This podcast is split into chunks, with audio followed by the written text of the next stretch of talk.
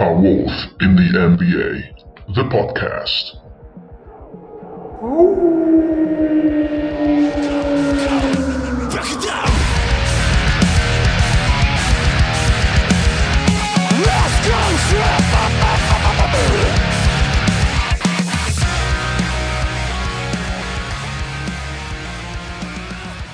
Ciao a tutti ragazzi e benvenuti ad una nuova puntata di A Wolf in the NBA, il podcast italiano dei Minnesota Timberwolves. Io sono Fra, qui con me c'è Rico. Ciao Rico. Ciao ragazzi, ciao a tutti. E abbiamo un mega ospite speciale, Taddy93. Ciao Taddy.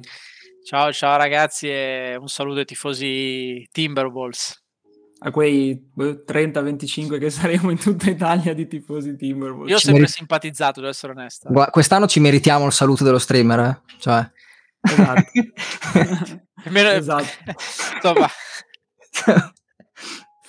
No, grazie comunque davvero tanto di essere qua con noi perché abbiamo mille domande da farti, quindi faccio giusto un recap per, eh, per come siamo messi come situazione in questo momento. Siamo settimi a Ovest, un record 43-34 e insomma rispetto a... quando è che abbiamo registrato l'ultima puntata? Due settimane fa? Sì, sì, e... buona eh, eravamo a discutere di sesto posto, non sesto posto, adesso il sesto posto tre, eh, tre partite, i Nuggets sono sesti con 46-31, quindi un po' la situazione è cambiata, però eh, parleremo sicuramente anche di sesto posto con Taddy, ma prima di tutto Taddy, noi vorremmo chiederti, da spettatore non tifoso dei Wolves, come valuti la stagione che, stiamo, che, sta per finire? Cioè, secondo te è una stagione positiva? Quali sono stati i fattori determinanti? Come, come vedi questa stagione? Allora, eh, so di essere un po' insomma, accerchiato da, dal branco di lupi quando dirò certe cose, sono in tutti i sensi in questo caso.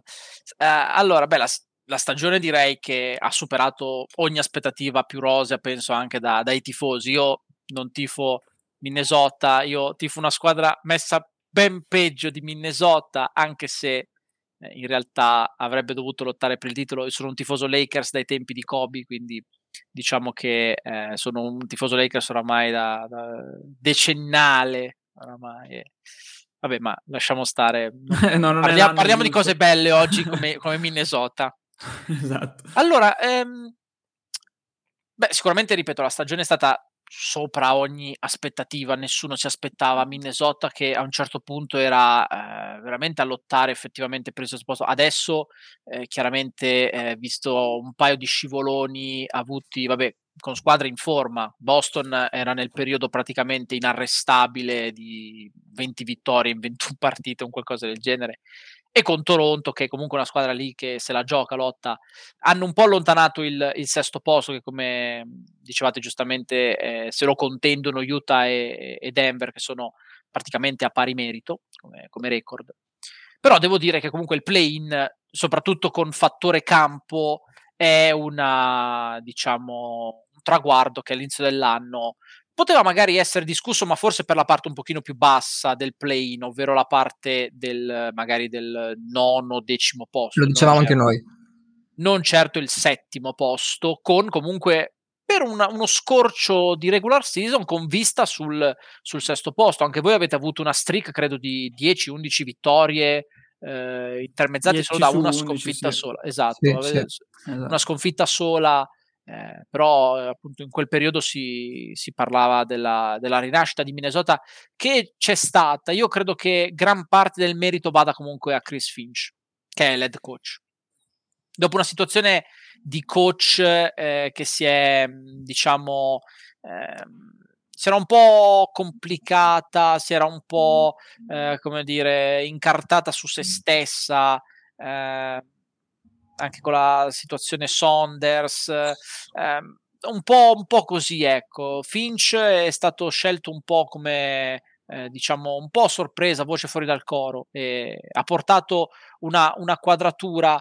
Eh, credo che rispetto ad altri anni, eh, oltre a, a, ad un allenatore che si è messo in mostra eh, nella maniera positiva, anche Towns credo che abbia avuto un abbraccio al progetto molto più significativo di altri anni, che non vuol dire che eh, gli altri anni se ne fregasse completamente, ma che forse non vedeva una possibilità eh, concreta di poter fare qualcosa. L'arrivo di Edwards, sicuramente con l'esplosione di, di Anthony, col miglioramento costante, ha sicuramente rilanciato la voglia di Towns, eh, l'apporto di D'Angelo, anche se ha avuto degli acciacchi fisici, comunque Towns e D'Angelo sono ottimi amici.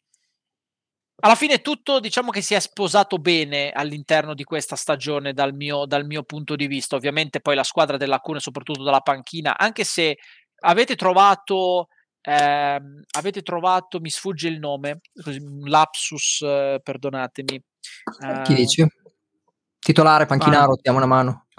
no, dico. Vanderbilt. Esattamente. Ah, ok, ok. Esattamente.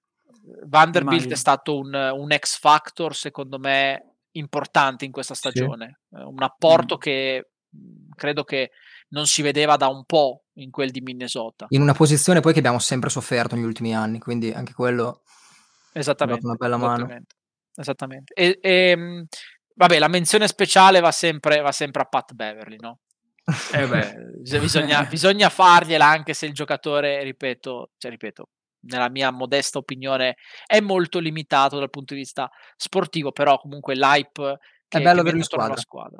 È meglio averlo in esatto, è quel tipo di giocatore che è meglio averlo in squadra che contro e credo che tutta la NBA possa, possa, possa confermarlo. Sì, Ehm, poi dopo noi abbiamo passato tutta la stagione che ogni volta che guardo le partite mi viene da dire sì, ma, ma cosa fai? Ma perché ti fai chiamare i tecnici così cretini in sta maniera? Cioè, anche averlo in squadra ti assicuro che effettivamente a volte ti fa alzare gli occhi al cielo comunque. Però sì, è il devi averlo, devi averlo tra le tue fila. Ti apro- È, è- è così. Ti apro una parentesi. Allora, Taddi, due puntate fa abbiamo avuto Pratesi ospite, no? Abbiamo parlato col Prato, so che lo conosci. Ha una teoria, mh, anche, insomma, ognuno ha le sue teorie. Lui ha la sua teoria che pensa che la forse più grossa fetta della buona nostra stagione di quest'anno è dovuta dal fatto che siamo dentro una conference decimata. Te come la pensi? Ci stavo arrivando per quello che ho, ho annunciato. no, ma al... la butto- la sono, sono in mezzo alla- al branco. Ho- adesso- Ok, ok. Allora, secondo me lo dissi anche in una, in una live su un altro canale. Eh, comunque, effettivamente, eh, quest'anno ha aiutato tantissimo. Devo essere onesto, non, vo- no- non è a screditare la stagione, perché comunque è stata positiva. Però sicuramente ha aiutato il fatto che i Clippers avessero. Certo. Adesso è tornato Paul George. Un po' a Eh, ci metà, arriviamo mettiamolo dopo. Dopo, dopo ne parliamo. Esatto. Dopo ne parliamo. L'ho anticipato, ho anticipato. Eh, e Kawhi invece fuori. Lakers completamente introvabili e introvati tutta la stagione. I Pelicans senza Zion eh, che hanno praticamente eh, diciamo rivalutato la stagione alla trade deadline con, con McCollum, ma comunque la stagione era diciamo un po' compromessa. Adesso, grazie a questo est, un po' così si sta rilanciando. Eh, invece, squadre da tanking, ovviamente fuori dalla corsa, quello era così. E poi Sacramento, che è la solita incognita, la solita incognita. Diciamo che ehm, effettivamente eh, una stagione più normale, in una, nella stagione tipo ipotizzata ad inizio anno, i play-in probabilmente li avreste fatti, ma nel- come dicevamo prima, nella parte sotto, senza il fattore campo. Questa posizione qua è sicuramente avvantaggiata dal- dalla situazione a ovest, che rispetto ad altri anni eh, risulta essere eh, abbastanza ampia, abbastanza varia, abbastanza eh, aperta dal punto Sì, di sì. vista Togli di anche lassù Lega e- playoff. Certo. Quindi, quindi ecco, sono d'accordo con, eh, con Riccardo, ma comunque la stagione, cioè, nel senso, non siete ai play-in con eh, 38, 38, scusate, con 34-34, ecco, per dire, o 34, eh, 40, 40, No, anche record peggio, negativo. tipo, cioè, attualmente, per esempio, infatti, abbiamo eh, Clippers, Pelicans e Spurs che sono al play-in con record negativo.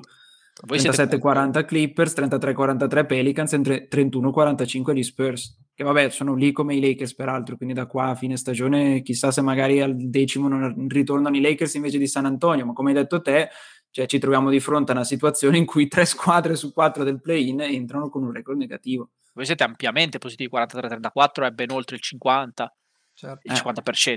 Quindi capisco quello che dice Riccardo, lui parla della posizione finale, eh, sicuramente il play-in settimi è influenzato tanto, qui bisogna essere onesti, dalla, almeno a livello di posizione, dal, dall'Ovest comunque che ha avuto eh, molti protagonisti out o comunque squadre che hanno avuto dei blackout totali, però a livello di invece di gioco, convinzione, eh, di, di, anche unità penso del gruppo, eccetera, eccetera, eccetera, questa, il fatto che Lakers, il fatto che i Clippers decimati e quant'altro non toglie comunque il fatto che la stagione, la vostra stagione, la stagione di Minnesota sia stata positiva sotto ogni punto di vista.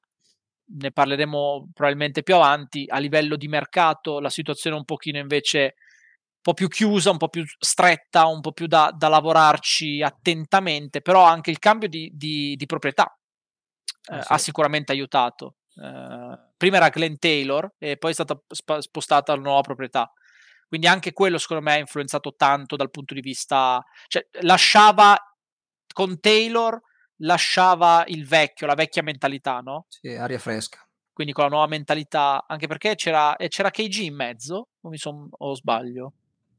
Okay. Ah, no, era saltata fuori a un certo punto anche l'offerta di eh. KG, ma sì. si era risolta in un nulla di fatto. Ok. Però, Però c'è il certo fatto comunque che KG cioè comunque a livello di, del fatto che comunque KG, che è stata la, la vostra bandiera per, per anni, e di cui eh ancora non ritiriamo la maglia. Peraltro, io, io questa cosa non ho ancora capito come mai, ma lo fa, lo fa Ci arriviamo, ci arriviamo. Ci arriviamo. È il Covid, per il Covid ecco. la ritiriamo. Per certo, COVID. certo. Dai, andiamo eh. avanti. L'hai nominato prima. Parlami un po' di, di Cat, Carl Anthony Towns. Come l'hai visto? Miglioramenti rispetto agli anni precedenti? Come l'hai visto? Come lo stai vedendo? Allora, io do subito un'indicazione su Carl Anthony Towns da quando è stato scelto. Io diciamo che eh, solitamente anche per comunque poi eh, essendo content creator eh, con la chat, con il pubblico nei commenti YouTube, associare dei soprannomi. Quando Towns è stato scelto, io ho detto imperatore il soprannome di Carantino, il mio soprannome di Carantino è imperatore e non è, e non è a livello eh, denigratorio, è a livello che io credevo tantissimo, ho sempre creduto tantissimo in Cat. Eh, ripeto, l'attitudine difensiva alcune volte è sempre stata di uno che sì, ma sono talmente forti in attacco che anche se ne prendiamo due in più qualche volta non è un problema. Però il problema è che ehm, lui sì, sicuramente giocatore di altissimo potenziale offensivo, eh, l'abbiamo visto qualche settimana fa a San Antonio, ma non è quello, non c'è bisogno di vedere il 60 di Towns per dire oh porca miseria Towns che gran giocatore.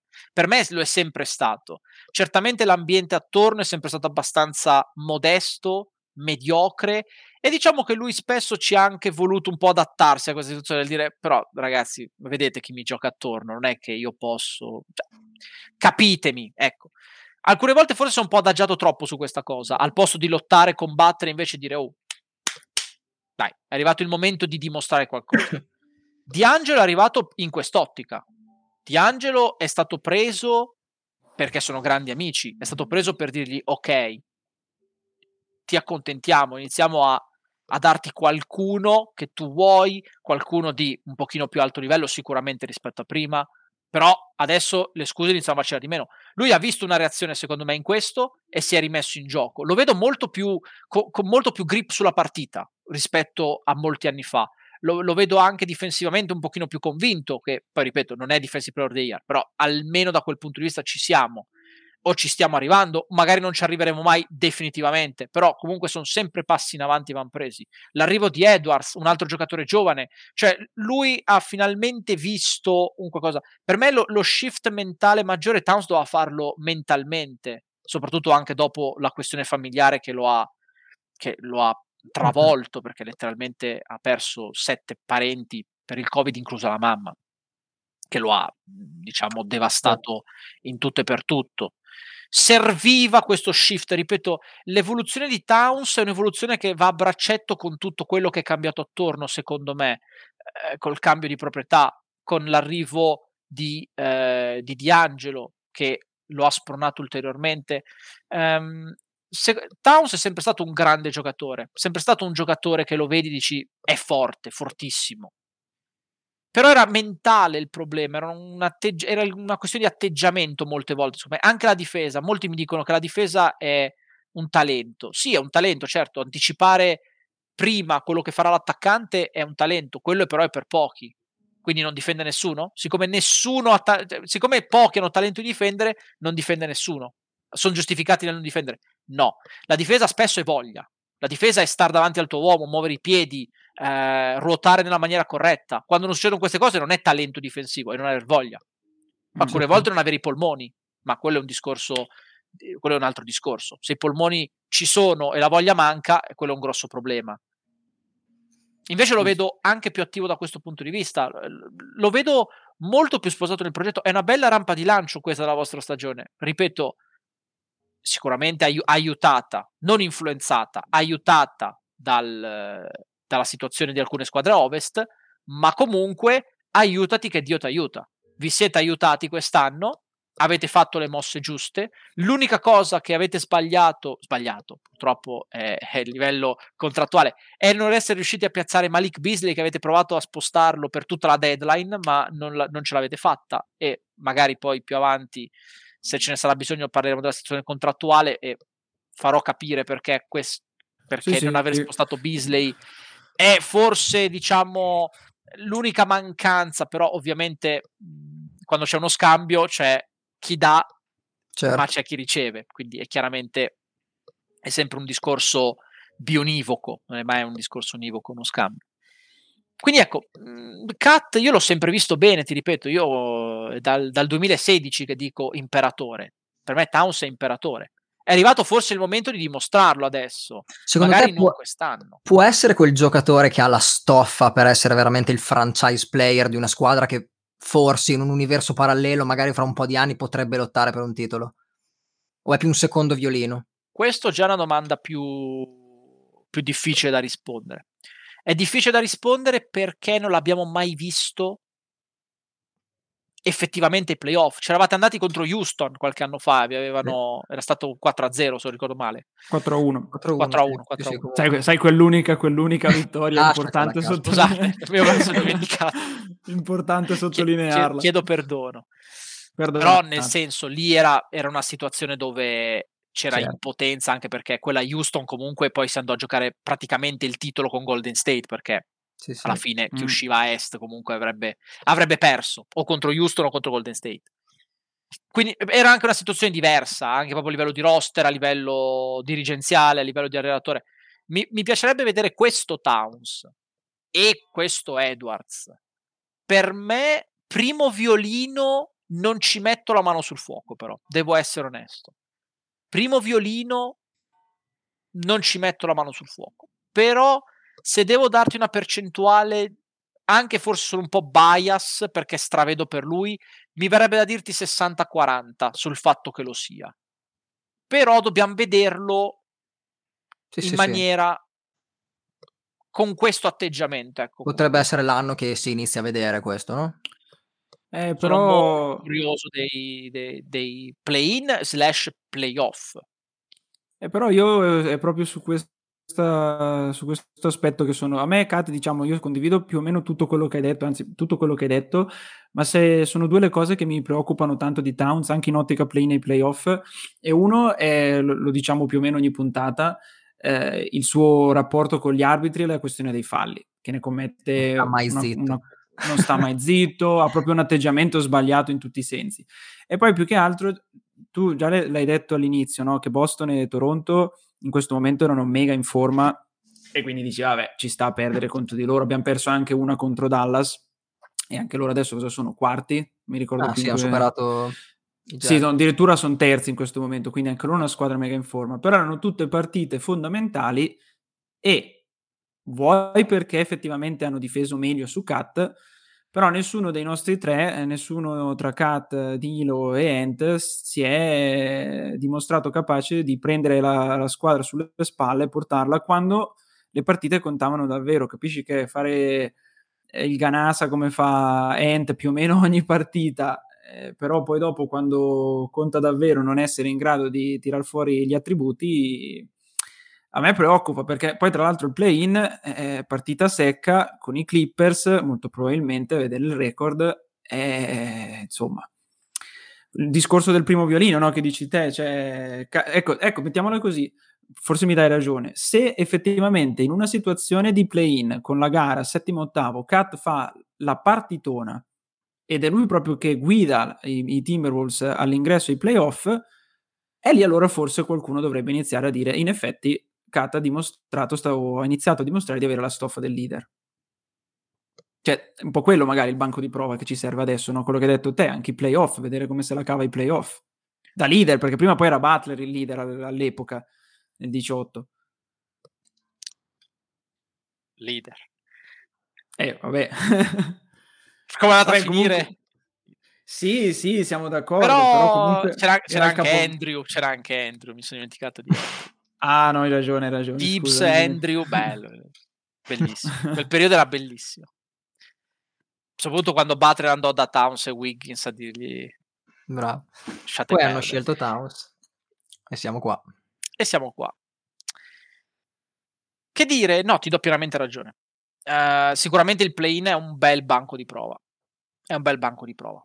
Beh, vediamo. Sicuramente, come dici giustamente tu, eh, oramai non dico che i giochi sono fatti, però tutte le strade portano a Los Angeles per quanto riguarda lo spareggio, il, pr- il primo dei due spareggi play-in.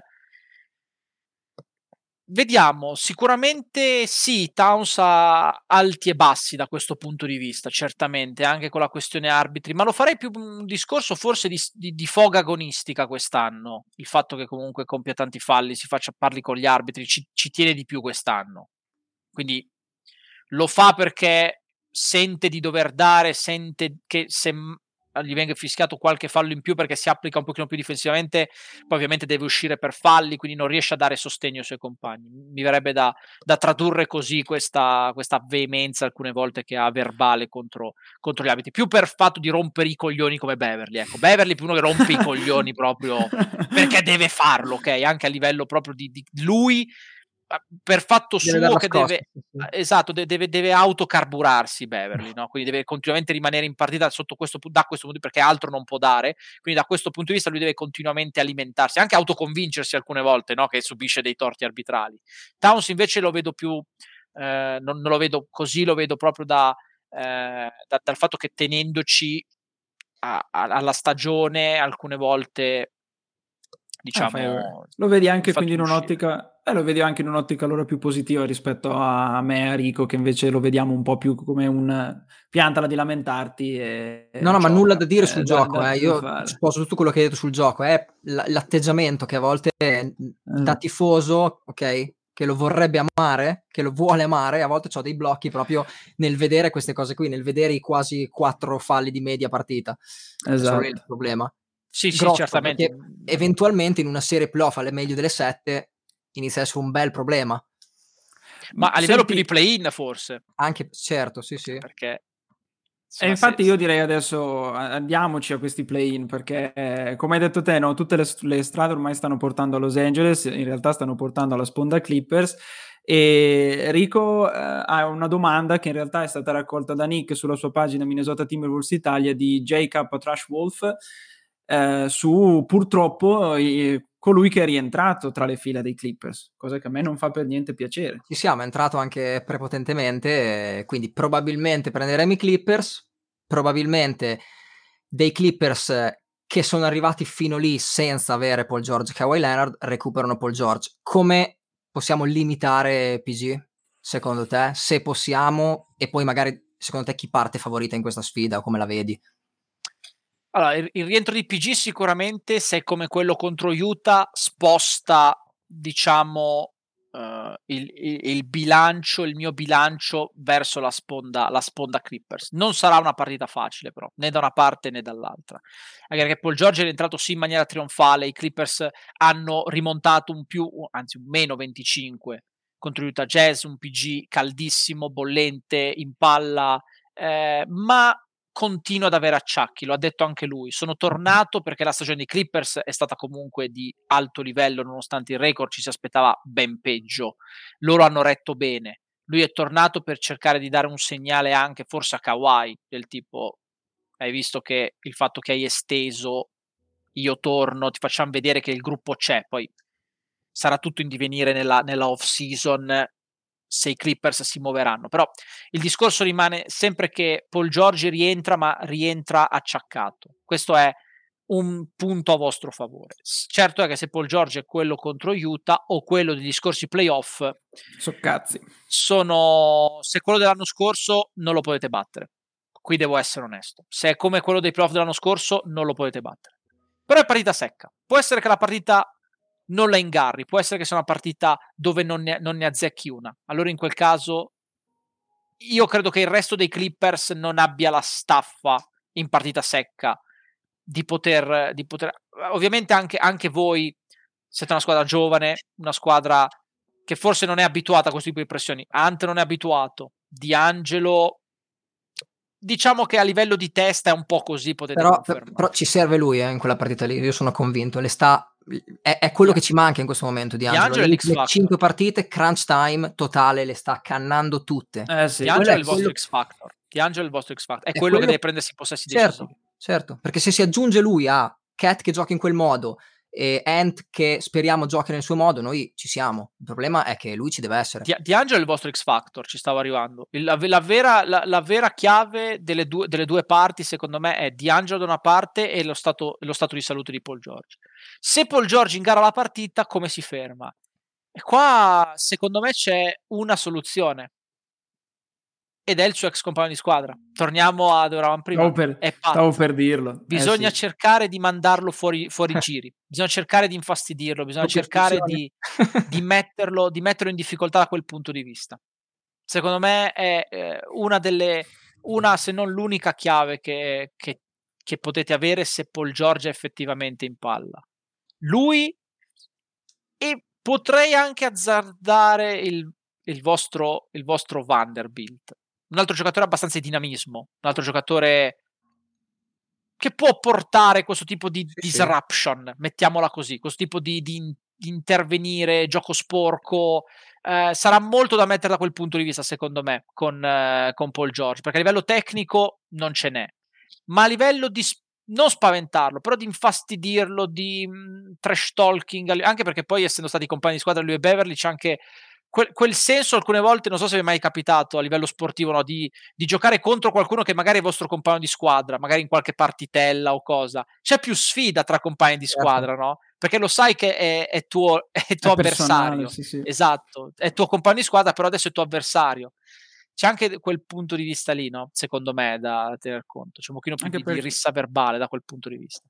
Anche perché Beverly, per esempio, l'ha fatto vedere con Doncic nella seconda partita, che l'ha presa sul personale la, la difesa con Luca. La prima, la prima, partita non è andata così bene, ma la seconda partita ci ha tenuto a fargli vedere, guarda che ti so difendere. Quindi magari anche quello che dici te con PG potremmo farcela, potremmo farcela. A livello di certo... stazza comunque la stessa, anche, cioè a livello eh. proprio anche di, di, di profili. Uh, comunque PG ha sempre un vantaggio d'altezza, così come mm. Luca Sarà da vedere anche come poi approccia PG la partita da quel punto di vista, come l'approccia Tyron Lu. Giocherà più perimetrale, lo porterà sotto, come ha fatto Luca qualche volta. Eh, perché poi ovviamente eh, se PG si avvicina a canestro si gira tutta una sorta di raddoppi. Allora lì poi sarà da valutare chi avere in campo nelle rotazioni difensive. Il play-in eh, non è come i playoff, dove tu puoi aggiustare su sette partite. È un aggiustamento eh no. letteralmente immediato, dovrà essere bravo Finch a trovare immediatamente la contromisura. È vero che comunque c'è tutta la parte di eh, dietro, di background che si fa con gli allenatori, gli assistenti allenatori, i vice allenatori di scouting, letteralmente ci sono tutte le statistiche avanzate possibili e immaginabili, oltre a tutti gli highlights possibili e immaginabili da andare a rivedere tape e non tape. Però PG è mancato tutta la stagione, quindi il il sample di analisi del, del, um, del, coaching staff dei Timberwolves è delle ultime 10 partite, quindi con il ritorno di PG. Il sample del, del coaching staff invece dei Clippers è delle vostre 82, Quindi da questo certo. punto di vista è una parità di scacchi che, dove però i Clippers hanno più partite, hanno più dati per poter tirar fuori le misure, le contromisure della vostra fase offensiva e difensiva. Voi ne avete un pochino di meno, perché ovviamente Paul George è appena rientrato. Chiaramente andare a prendere i dati prima del rientro di Paul George, quando il go-to guy era Terrence Mann e Zubac faceva 25-14, non credo sia, diciamo, il, il dato più significativo da questo punto di vista in un matchup a partita singola. Sulla partita singola, ripeto, secondo me favoriti Clippers anche per un discorso proprio di nel fatto che sono abituati da anni a giocare questo tipo di partite. Comunque, esperienza playoff, oramai i Clippers, volenti o nolenti, sono sempre stati gli stessi interpreti da qualche anno a questa parte, almeno da quando sono arrivati Paul George e Kawhi, sono mm. sempre stati loro. Quindi quel gruppo sa come affrontare partite di playoff importanti e il loro allenatore sa come affrontare partite di playoff importanti, avendo vinto anche quel titolo, non un titolo ma quel titolo. A voi manca un po' di esperienza, ma avete la cazzimma di una stagione dove arrivate dicendo diamine, abbiamo fatto questa stagione, non ci fermeremo mica qui. Poi, se doveste, mi auguro ovviamente per voi che vincete quella partita, andate playoff, poi è chiaro che lì invece eh, dovete alzare lo sguardo un pochino più in alto, perché in quel caso si parlerebbe, eh, vediamo chi arriva terza però in quel caso magari lo scoglio sarebbe un pochino più insormontabile. Ma a livello di play-in, lo swag di dire abbiamo fatto una stagione così importante, oltre il 50% di vittorie, perché fermarsi qui? Ve la giocherete spavaldamente quella partita, come è giusto che sia. Ma Hanno più da perdere i Clippers con rientro di Paul George che voi, perché chiaramente la proiezione dei Clippers fino agli infortuni, meno, Kawhi si è fatto male l'anno scorso, Paul George a inizio anno. Però chiaramente con PG i Clippers non erano proiettati a fare il play-in, erano comunque proiettati a fare una stagione da borderline sesto posto, comunque playoff diretti, l'accesso almeno diretto. Voi non eravate proiettati qua. Quindi con il rientro di Paul George hanno più da perdere i Clippers da un certo punto di vista, nonostante il rientro di Paul George, ripeto, sia stato condizionato da comunque ancora un, un dolore, ancora un, un, è ancora non confortevole la sua situazione, ecco. Però voi ve la dovete giocare spavaldamente, non dovete entrare con la paura di eh ma se perdiamo. No, no. no semmai l'unica cosa che, eh, che, ci potrebbe anche un attimino togliere un po' di pressione addosso è che comunque essendo una partita settima-ottava ci sarebbe sempre la seconda possibilità. Certo, per un'altra chance che è meglio piuttosto che entrare al play-in da nona decima che dici o faccio questa o sono fuori, quindi alla peggio dici vabbè, entro da ottava, eh, mi, mi, batto contro chiunque siano eh, la nona e la decima, la vincitrice tra la nona e la decima, dici vabbè, c'è sempre, c'è sempre un minimo di... Poi comunque tra l'altro una cosa che a me eh, fa pensare ultimamente è anche lo stato di salute dei nostri tre, cioè, specialmente Edwards, secondo me, ultimamente lo vedo messo abbastanza sottotono a livello fisico, tant'è che quasi quasi mi auguro che, visto che ormai il sesto posto è andato, le ultime partite le giochiamo più cercando di farlo riposare un po' di più proprio in ottica della, del play-in e farli entrare in campo nel, diciamo così nella migliore condizione fisica. E poi vediamo se effettivamente purtroppo lo storico non è a nostro favore eh, mi pare che delle ultime quattro partite, tre le hanno vinte i Clippers, con e senza Paul George. Quindi, bah, staremo poi a vedere, ma immaginiamo, immaginiamo Taddy, eh, che le cose vadano bene, che noi entriamo in playoff.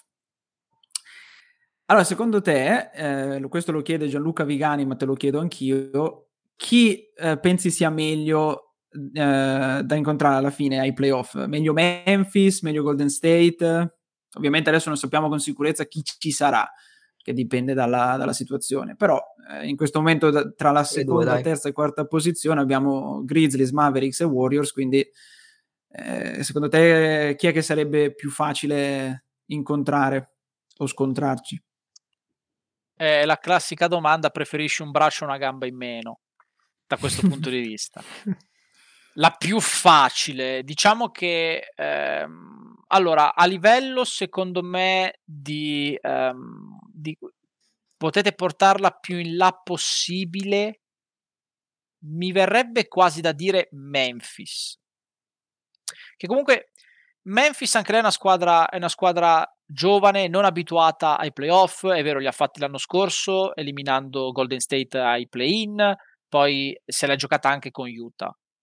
Il problema è che Memphis sta trovando paradossalmente un equilibrio senza Morant, che con Morant sembra non trovare, perché sono di, letteralmente 18-19-2 senza Morant, che sarebbe la loro stella, che è qualcosa di un po' contraddittorio rispetto al fatto che Morant è la loro stella. Sembra quasi che giochino meglio senza. Quindi, il nostro Tyus Jones.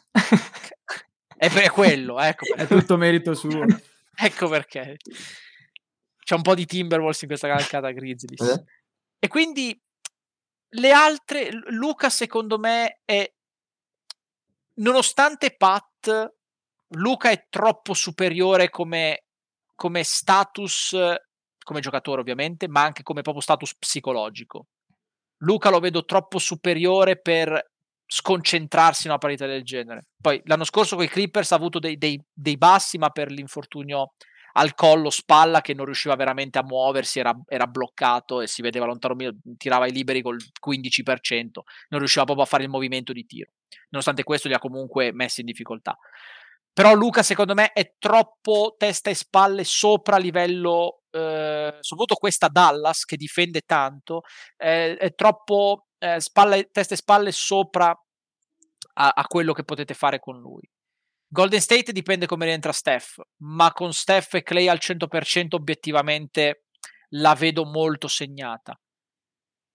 Con Morant che rientra invece ehm, com- direi Memphis che è la miglior squadra. Poi sicuramente eh, non so il record quest'anno, non me lo ricordo, magari sicuramente 0-4, 0-3 con 50 punti di scarto ogni partita mi dici che cazzo stai dicendo.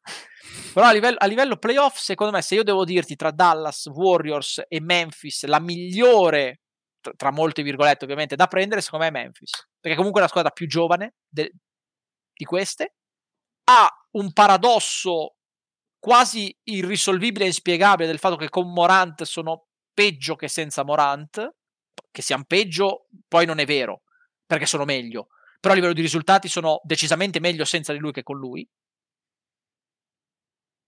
Squadra giovane contro squadra giovane, certo la sproporzione di talento in questo caso è abbastanza evidente dalla parte Memphis, sono molto più coesi, hanno una panchina più profonda, hanno individualità eh, per certi versi eh, migliori, ripeto per certi versi perché comunque Edwards è un giocatore ancora che deve, deve, svilupparsi. Non è detto che Edwards sarà sempre più scarso di Morant non è detto che lo sia. Però ovviamente Edwards ha bisogno ancora di un po' di, di, di tempo ecco. Morant è arrivato prima. Morant ha ricordato si fa sempre il paragone con Rose dal punto di vista atletico ma Morant è arrivato anche dal punto di vista invece di, di impatto sulla stagione della propria squadra. Quando è arrivato Rose il cambio lo, lo shift che ha fatto Chicago è stato immediato. Morant ha fatto la stessa cosa però ci sono stati giocatori migliori di Rose che sono arrivati dopo. Ok, parlo, esempio, vogliamo fare l'esempio lampante, Kobe. Kobe aveva anche meno spazio all'inizio, era in panchina, aveva Van Exel davanti, poi è stato tradato Van Exel, è stato dato spazio a Kobe Kobe ha ricambiato col tripit, essendo anche determinante molto spesso, più di Shaq in alcune situazioni. Morant ha ricordato Rosa anche da questo punto di vista, è arrivato impattato di brutto ripeto anche a livello atletico, però dal punto di vista di impatto. Ma non è detto che Edwards non emerga meglio di Morant, quindi a livello di individualità al momento meglio Memphis, a livello di roster meglio Memphis, questo è innegabile, indubbio, non credo ci siano dubbi, anche se comunque l'individualità che avete voi, di Angelo, Towns e Edwards, non mi verrebbe da dire big free, però sono comunque tre giocatori che potrebbero fare o hanno fatto l'All Star. Cioè, però li devi trovare in forma tutti, tutti nella stessa sera. Cioè è quello difficile quest'anno. La problematica è purtroppo l'ho sempre... Ed è per quello che cercavate Ben Simmons. Certo. Che io, che non, che io non D'Angelo è un giocatore molto particolare. D'Angelo è un giocatore molto... Il problema fondamentale secondo me è... Non è... Cioè allora per fare lo step qualitativo ulteriore, il problema è di Angelo. E non è perché lo odio, perché le Lakers, e no, non è quello, non è un odio da quel punto di vista, non è neanche un odio, semplicemente per il mio punto di vista, per come vedo io la, la pallacanestro, la situazione di pallacanestro di Minnesota, vedo un D'Angelo che eh, con Edwards e con Towns non cozza bene dal punto di vista di, di tipologia di gioco. D'Angelo è uno scorer e poi un passatore. Edwards è uno scorer, Edwards non sarà mai un giocatore che fa 25, 8 e 8. Spero magari lo diventerà, eh, non lo so. Al momento non mi dà quella sensazione. Towns non è un giocatore da 5 assist al post medio a partita, anche se penso che voi vor- vorreste che sia così, che fosse così. Lo vorrei anch'io. Ma non è quel tipo di giocatore. D'Angelo purtroppo è quello che è gli altri due, ma è quello che dovrebbe mettere in ritmo entrambi. Ma non è un giocatore che li mette in ritmo entrambi. Se l'alternativa è Beverly, oh mio Dio, e poi non c'è nessuno in grado di creare. Avevate Rubio, ma nessuno si aspettava, uno, che Rubio fosse quello di Cleveland. Dovevate scambiarlo perché era in scadenza, e l'ha scambiato anche Cleveland quando si è fatto male perché è in scadenza. Quindi la trade l'avete fatta correttamente. Torian Prince è una picca al secondo giro, magari si poteva fare di più. Però l'ottica è quella, secondo me. È difficile sostenere tre superstar chiamiamole superstar, facciamo nella vostra ottica sono le vostre tre superstar, ok? Poi a livello assoluto chiaramente possiamo non definirle superstar, a livello di Arden, a livello di KD, a livello di LeBron, a livello di Davis quando gioca, a livello di Antetokounmpo, a livello di Chris Paul, a livello di, di Steph, di Clay, magari non sono quelle superstar, però nella vostra situazione le chiamiamo superstar per facilitare il discorso.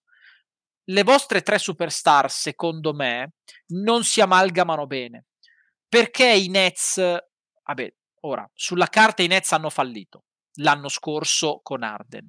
Però la logica del loro gioco qual è? Ho tre individualità talmente superiori nell'uno contro uno che segno quando voglio.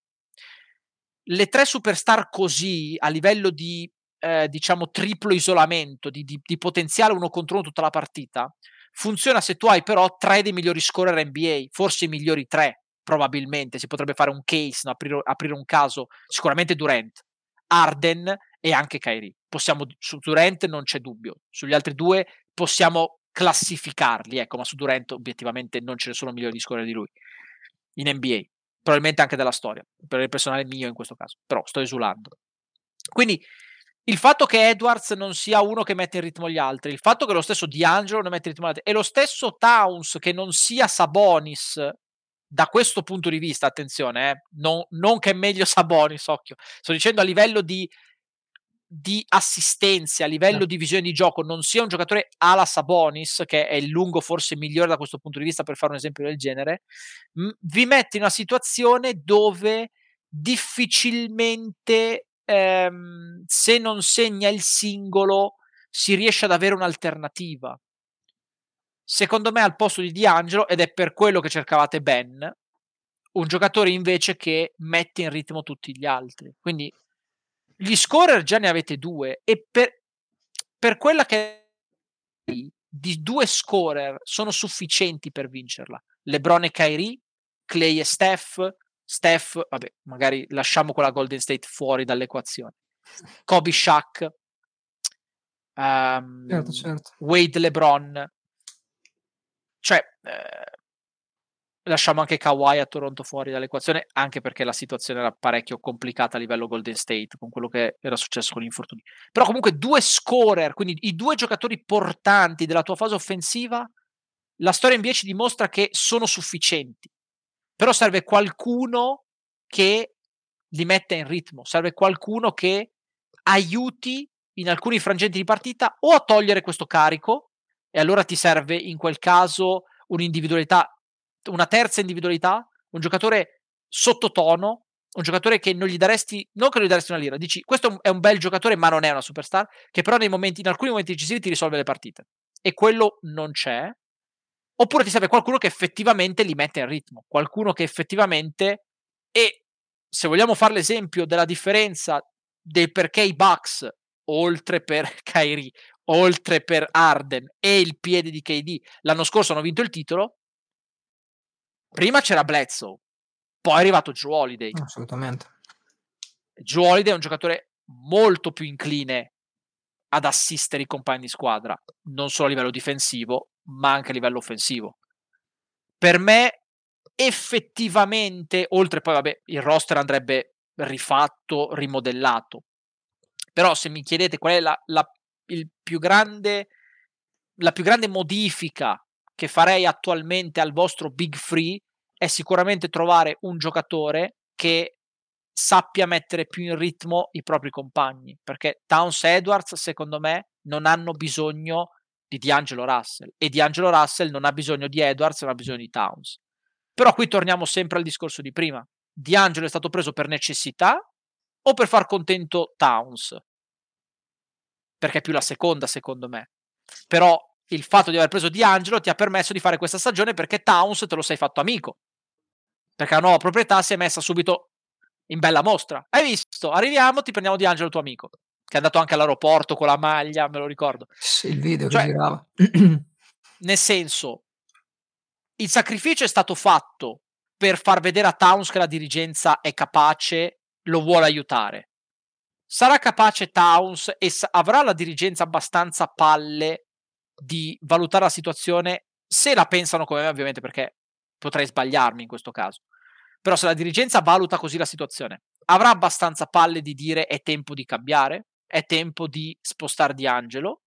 Eh, ma anche ci sarebbe da chiedersi anche se Kat, seguendo il tuo ragionamento, è d'accordo nel dire eh, con lui c'è questo problema, eh, ma è ora di scambiarlo, è ora di cambiare il tutto. Anche Lì se è mio amico, La voglia di vincere, fra, è lì la questione. Il fatto è se Towns, se Towns accetta il fatto che la rampa di lancio è stata avviata, adesso E c'è bisogno però di lanciarsi.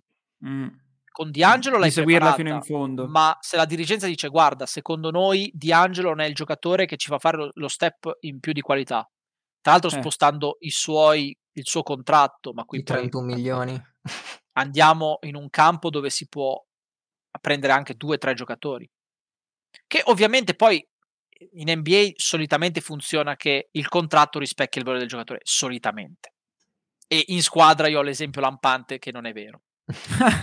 Però il discorso è che spesso e alcune volte lo slancio arriva da chi meno te l'aspetti e soprattutto se una squadra è completa. I Nets hanno fallito perché hanno impostato i big free.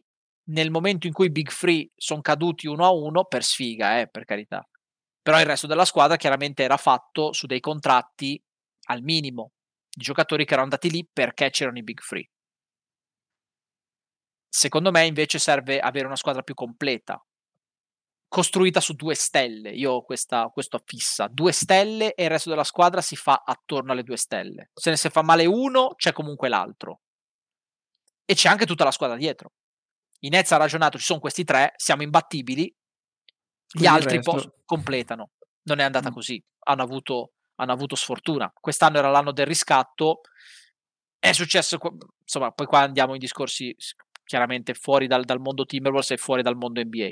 Però il, il discorso è che secondo me dovreste muovere D'Angelo. Se mi chiedete qual è il giocatore che deve arrivare eh, al posto di D'Angelo, allora in questo caso mi- ci devo ragionare un po' di più, ci sentiamo un, un altro podcast. Però il, il- il discorso è, secondo me, se mi chiedete botta e risposta, chi dei, qual è il problema principale per fare un salto di qualità, a livello salariale e a livello di, diciamo, di come le pedine si spostano sulla scacchiera, secondo me è D'Angelo. Eh, ma quindi è questo che mi interessa anche ragionare con te, perché eh, cosa succederà dopo?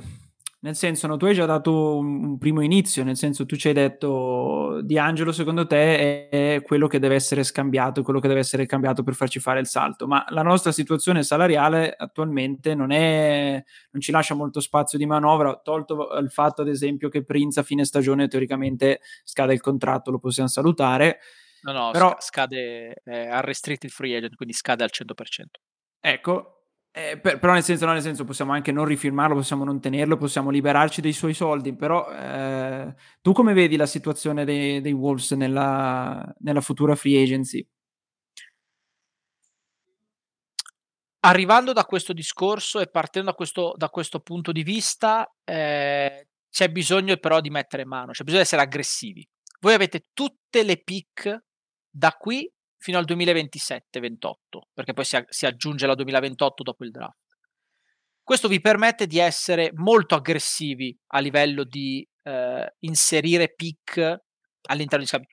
Le pick stanno assumendo mano a mano negli anni, lo abbiamo visto, praticamente la parte centrale di ogni scambio. Se non c'è una pick in mezzo, spesso neanche ci si sente, che è quello che è successo per Arden, è quello che è successo per Ben Simmons, è quello che è successo tante altre volte. Se non mi dai pick, neanche discutiamo. Voi avete la fortuna di avere praticamente tutte, di poter anche essere flessibili dal punto di vista di pick swap, quindi non solo di cedere il pick swap, adesso spiego, spiego cos'è per chi ascolta e magari non è ferrato a livello, a livello salariale. In NBA esiste una regola che si chiama regola Stapien, che praticamente impedisce di scambiare scelte in anni consecutivi. Di conseguenza, se io scambio la pick del 2022, quindi quella di quest'anno, non posso scambiare la pick del 2023. Questo è vero, ma non è vero, nel momento in cui io riprendo una scelta dell'anno successivo.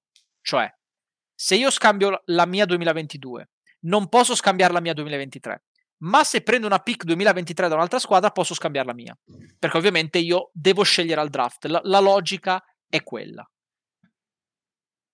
Il pick swap invece, come dice la parola stessa, è uno scambio di pick, ma non scambio io te la mando fine e tu mi mandi la mia. È così, ma non è così, nel senso che nel pick swap le due franchigie si scambiano a risultato concluso la scelta. Quindi io scelgo comunque, però scelgo al posto di quell'altro.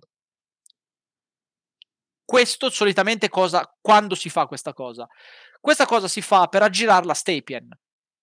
Perché? Perché il pick swap io scelgo comunque l'anno successivo. Quindi io scavalco la Stapien, però magari ti do una scelta più vantaggiosa della tua. Perché se io sono proiettato a scegliere facciamo la 14 e tu sei proiettato a scegliere alla 30, col pick swap tu scegli la 14 e io scelgo la 30, quindi ti ho fatto un favore e abbiamo aggirato la Stapien.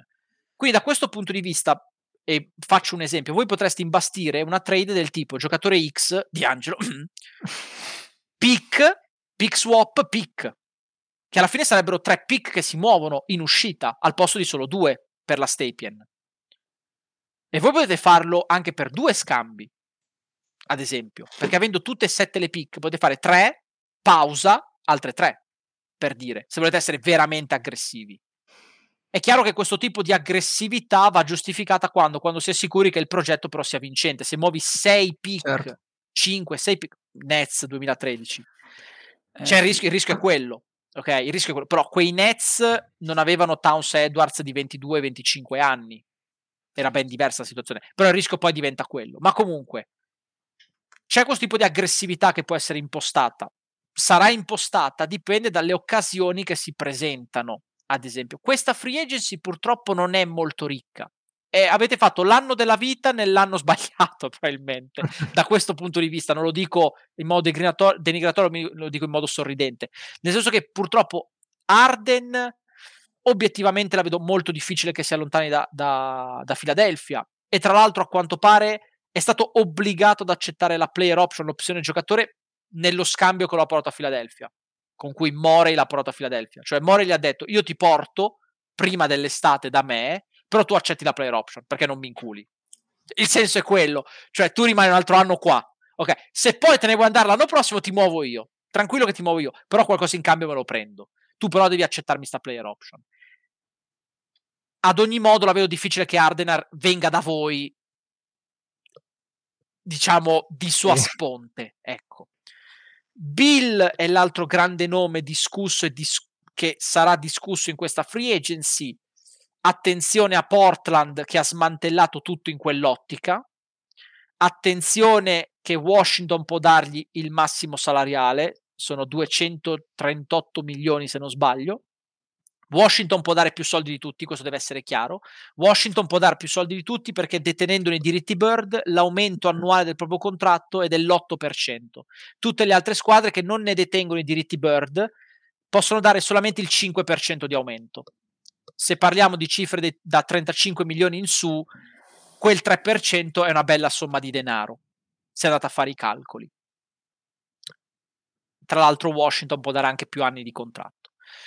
Però a parte questo, um, il discorso quindi rimane che a parte questi due, a meno di clamorose, di clamorosi rifiuti di player option, al momento non sembra esserci doveva, doveva, esserci tecnicamente questo tipo di, di, di, free agency. Poi più o meno tutti sono, sono usciti, hanno rinnovato. Ci sarebbe Kyrie, mm-hmm. ma Kyrie ha già detto che non se ne va da Brooklyn. Poi Kyrie, insomma, prendere le parole di Kyrie come certe, siamo forse più pazzi di lui a credere a queste cose alcune volte. Però è chiaro che la logica Kyrie è meglio di D'Angelo, ma sarebbe prendere un doppione più forte, ma secondo me il doppione più forte non è comunque abbastanza. È che in questa free agency purtroppo n- non sembra esserci il materiale che serve per poter dire facciamo subito il salto di qualità che dobbiamo, che dobbiamo aspettarci. Si può complementare la squadra però, si può iniziare a fare un processo di prendere due o tre giocatori che vedendo il progetto, la crescita e anche tramite un incentivo economico, portarli, iniziare a modellare la squadra. Poi ricordo sempre che D'Angelo è in scadenza, quindi altro motivo per cui è il giocatore più indicato per, per essere scambiato, non solo dal punto di vista dei 31 milioni che è un contratto che permette di assorbirne circa 40 scambiandolo, perché bisogna fare il contratto più il 125% del contratto è la cifra che può assorbire Minnesota come massimo. Poi ci sarebbe da vedere se va o no in luxury tax, eh, poi queste sono cose che ovviamente adesso non, non c'entrano, però parlando gene- genericamente, generalmente, più o meno la cifra che si può assorbire scambiando di Angelo si aggira intorno ai 38-40 milioni.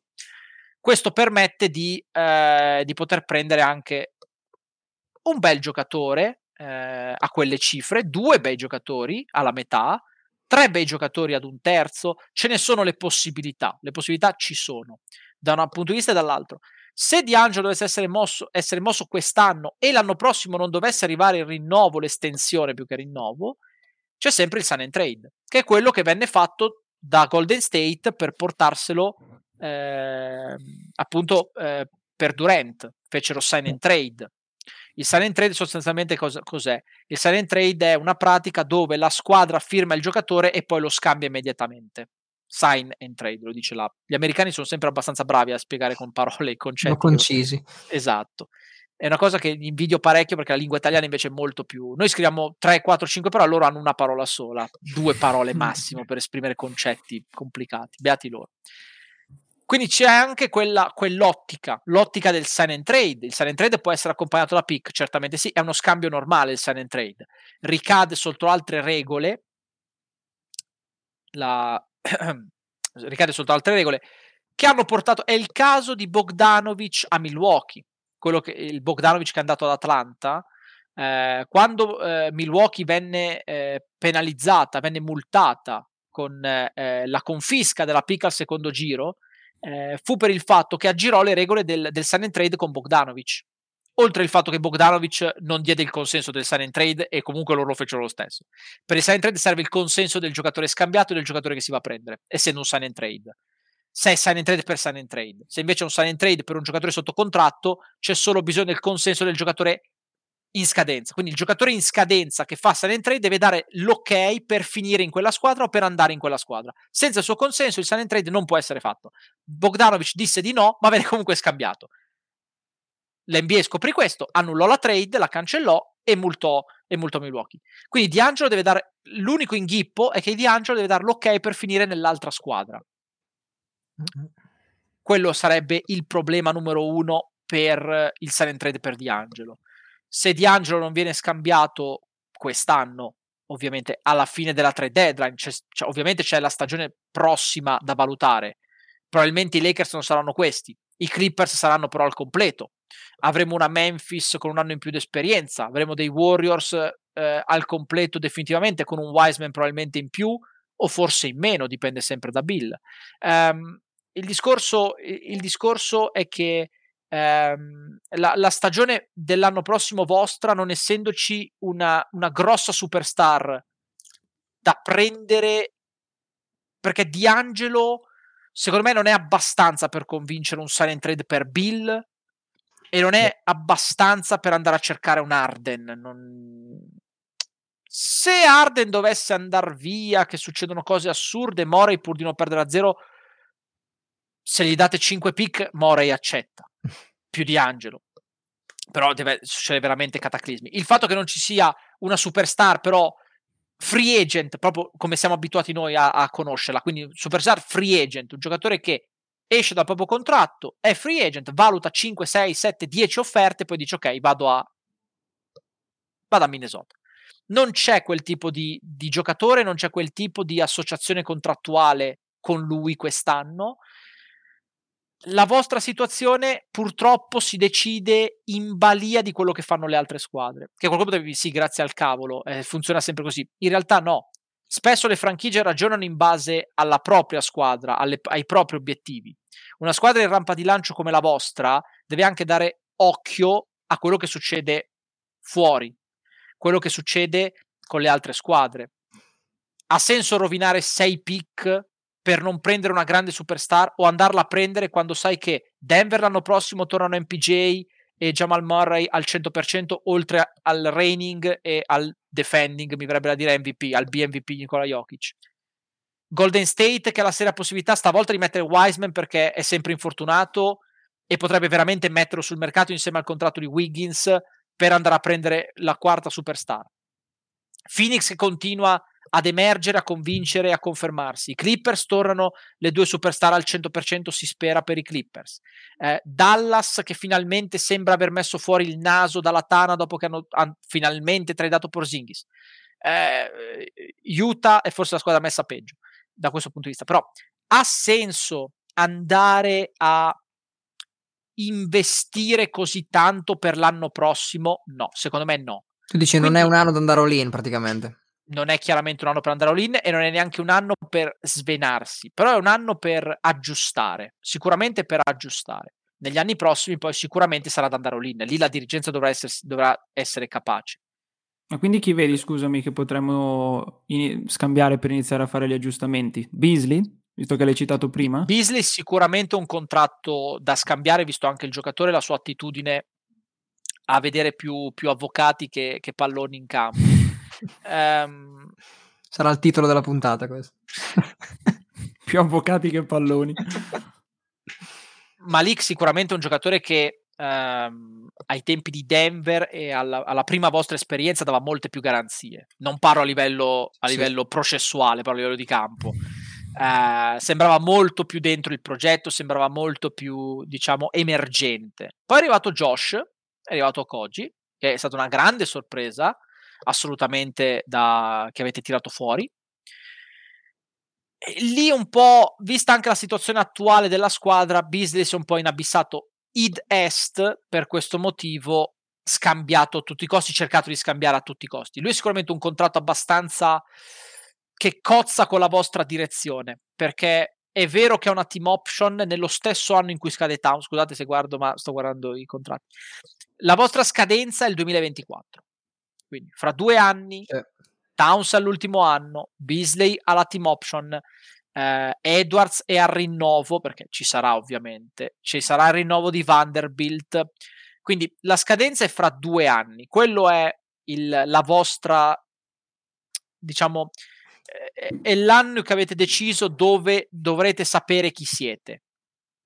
La domanda è, ci arriviamo estendendo Di Angelo e probabilmente 40 milioni vanno in cascina per lui e quindi del salary cap che sarà in aumento 40 li dedico a D'Angelo, però c'è da rinnovare Towns quell'anno e ne vogliono altri 40, però c'è anche Edwards da rinnovare quell'anno e sono altri 30. Ci presentiamo così oppure ci presentiamo con un D'Angelo scambiato, magari prendiamo dei contratti in scadenza, un anno solo, cerchiamo di fare una stagione un po' più sottotono rispetto a quest'anno, quindi si ritorna alla vostra proiezione, sto parlando dell'anno prossimo, eh? quindi mm-hmm. magari faccio nono decimo, ho la mia pick perché te la tieni, perché D'Angelo lo scambi al ribasso, non al rialzo, non vai all in, ma cerchi di assestarti per l'anno prossimo. Quindi ci arrivi, il rinnovo di Towns ci arrivi con tanto spazio salariale, Edwards ci arrivi con tanto spazio salariale. La domanda è, ci arrivo con solo loro due a roster e tutto il resto è da cambiare? oppure ci arrivo un pezzo alla volta con giocatori che io estendo e rifirmo o che prendo con contratto pluriennale che so che mi serviranno poi più avanti quando estendo sia Towns che Edwards? Perché secondo me il discorso è questo. Nella vostra situazione è meglio portare qualche contratto al rinnovo con Edwards e Towns perché sono quelli che aiuteranno loro due, più eventualmente la terza stella, a fare il salto di qualità e tornare competitivi. Se invece ci arrivi a roster completamente vuoto, quindi solo Towns e Edwards da rifirmare, o hai una garanzia che arriva la terza superstar, e allora in quel caso tu giustifichi solo quei due a roster dicendo, beh ma ho la terza stella, mi sono pronto a casa la terza stella, e lì torniamo al discorso di prima eh. di Brooklyn.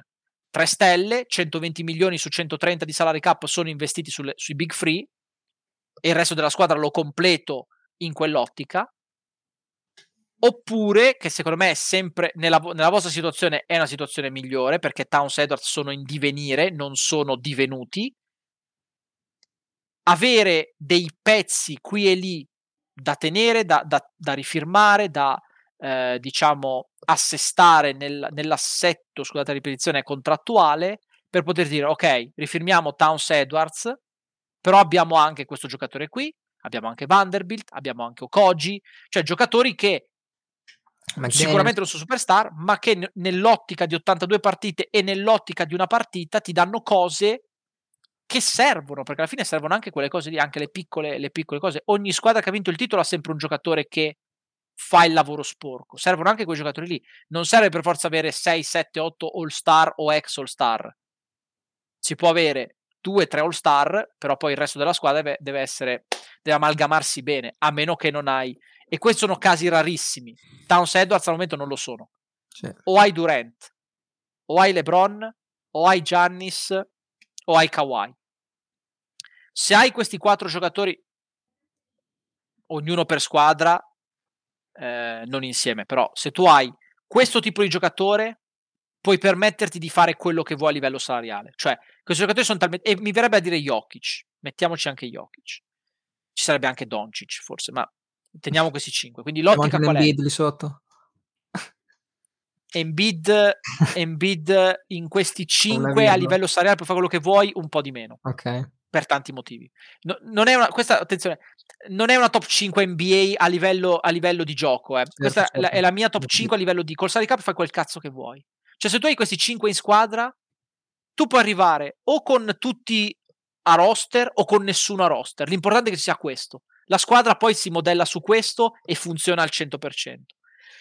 Negli altri casi, e ci escludo Steph anche da questa cosa, se tu hai Steph, se hai Embiid, se hai Arden, che non sono, cioè ripeto, non è una classifica a livello di gioco, è una classifica a livello di mia personale di salary cap 101 e fare quel cazzo che si vuole col salary cap, hai delle scelte secondo me un pochino più, eh, diciamo, obbligate quando hai questi altri tre. Cioè, sai già cosa devi fare, come devi intervenire.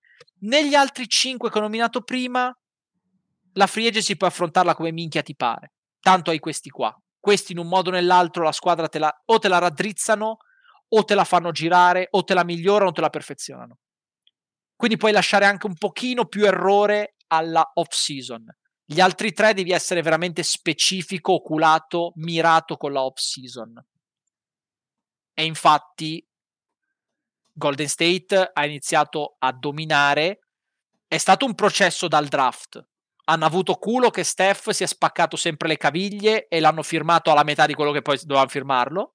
Perché KD è arrivato perché Steph l'hanno firmato alla metà. Certo, voi avete scelto Flynn, però, eh.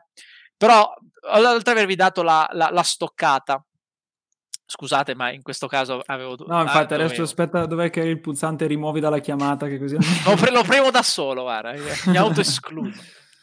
Ho, ho, evocato brutti ricordi sicuramente col mitico Johnny Flynn, tra l'altro pedina sì. inamovibile su NBA K11 nella carriera. Però ecco. ehm, il, hai ridato vita. Il fatto, il fatto, è che, il fatto è che ehm, certo loro sono passati dal draft.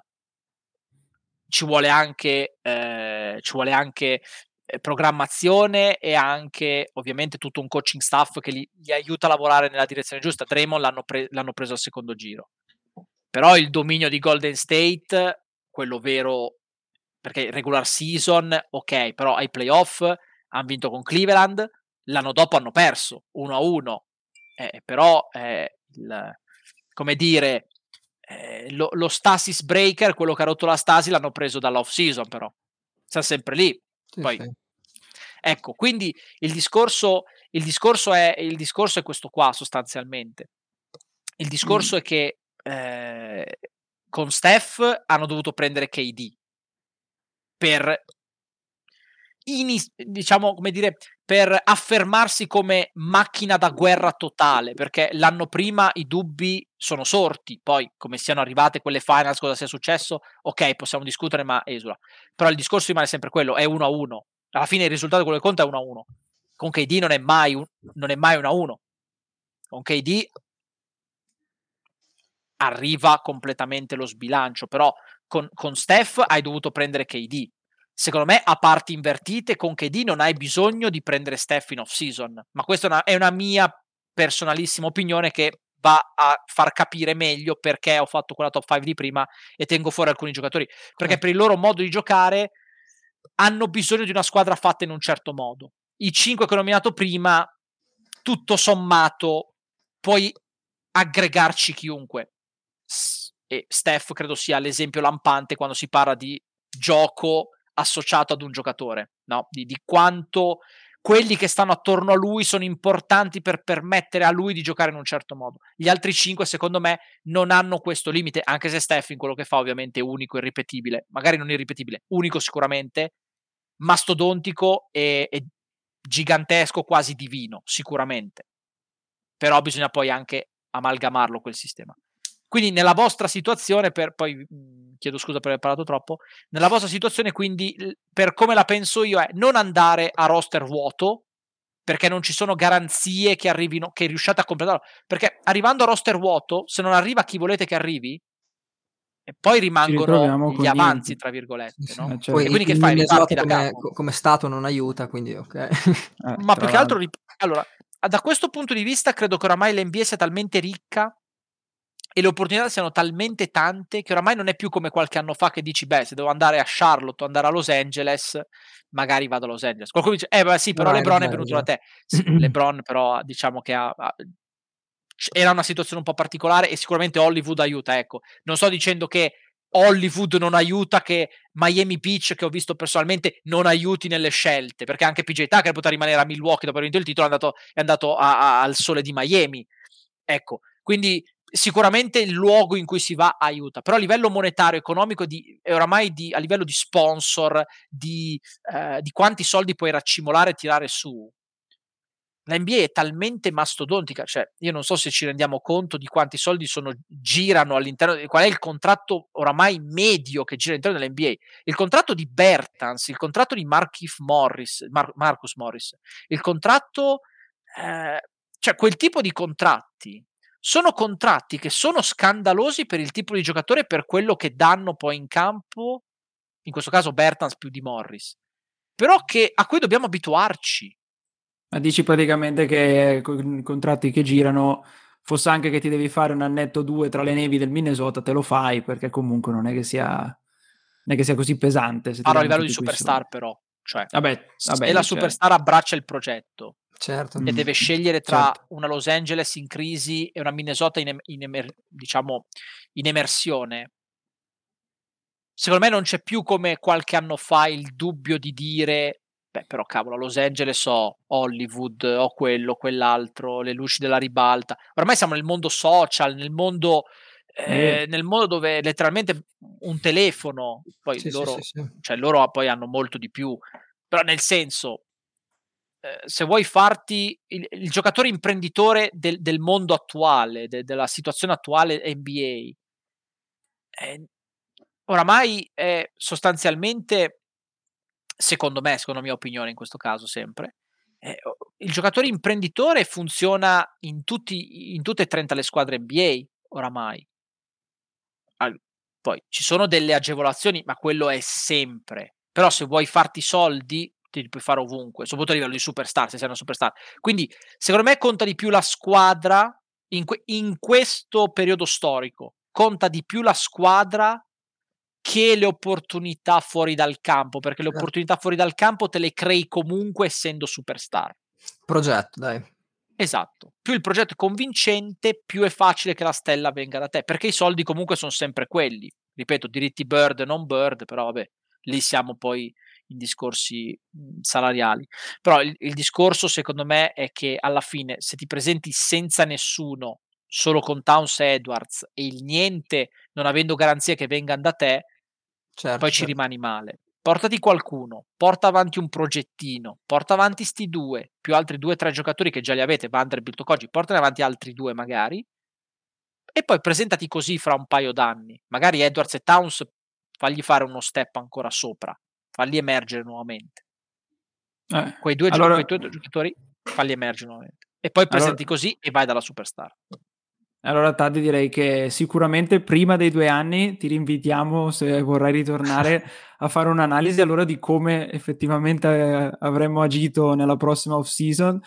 E il- io avrei ancora 4.500 domande da farti, ma siamo già ormai oltre l'ora e ci hai veramente dato secondo me tantissimi spunti e la mia testa sta continuando infatti a pensare perché hai dato veramente talmente tanti di quegli spunti interessanti anche e soprattutto sul futuro però un futuro anche abbastanza prossimo quindi davvero davvero grazie. È stata una puntata ricchissima ricchissima di spunti quindi eh, veramente sono, sono sconvolto mi hai, mi, hai, mi hai fatto esplodere la testa con tutti quanti questi Parlo quindi- troppo, lo so, scusate. Tra No, l'altro, no, tra l'altro Leonardo su. Insta- su Instagram ci chiede se veramente il punto più basso di Minnesota è stato tradare il GOAT by Alissa.